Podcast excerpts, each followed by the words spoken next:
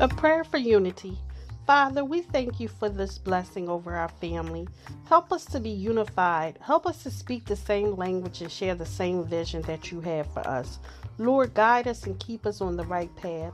I pray that no weapon formed against my family will prosper. No plot, ploy, or scheme from the enemy will divide us or cause dissension in our house. Help us to stand in unity, preferring one another over ourselves and loving you above all else. In Jesus' name I pray, amen.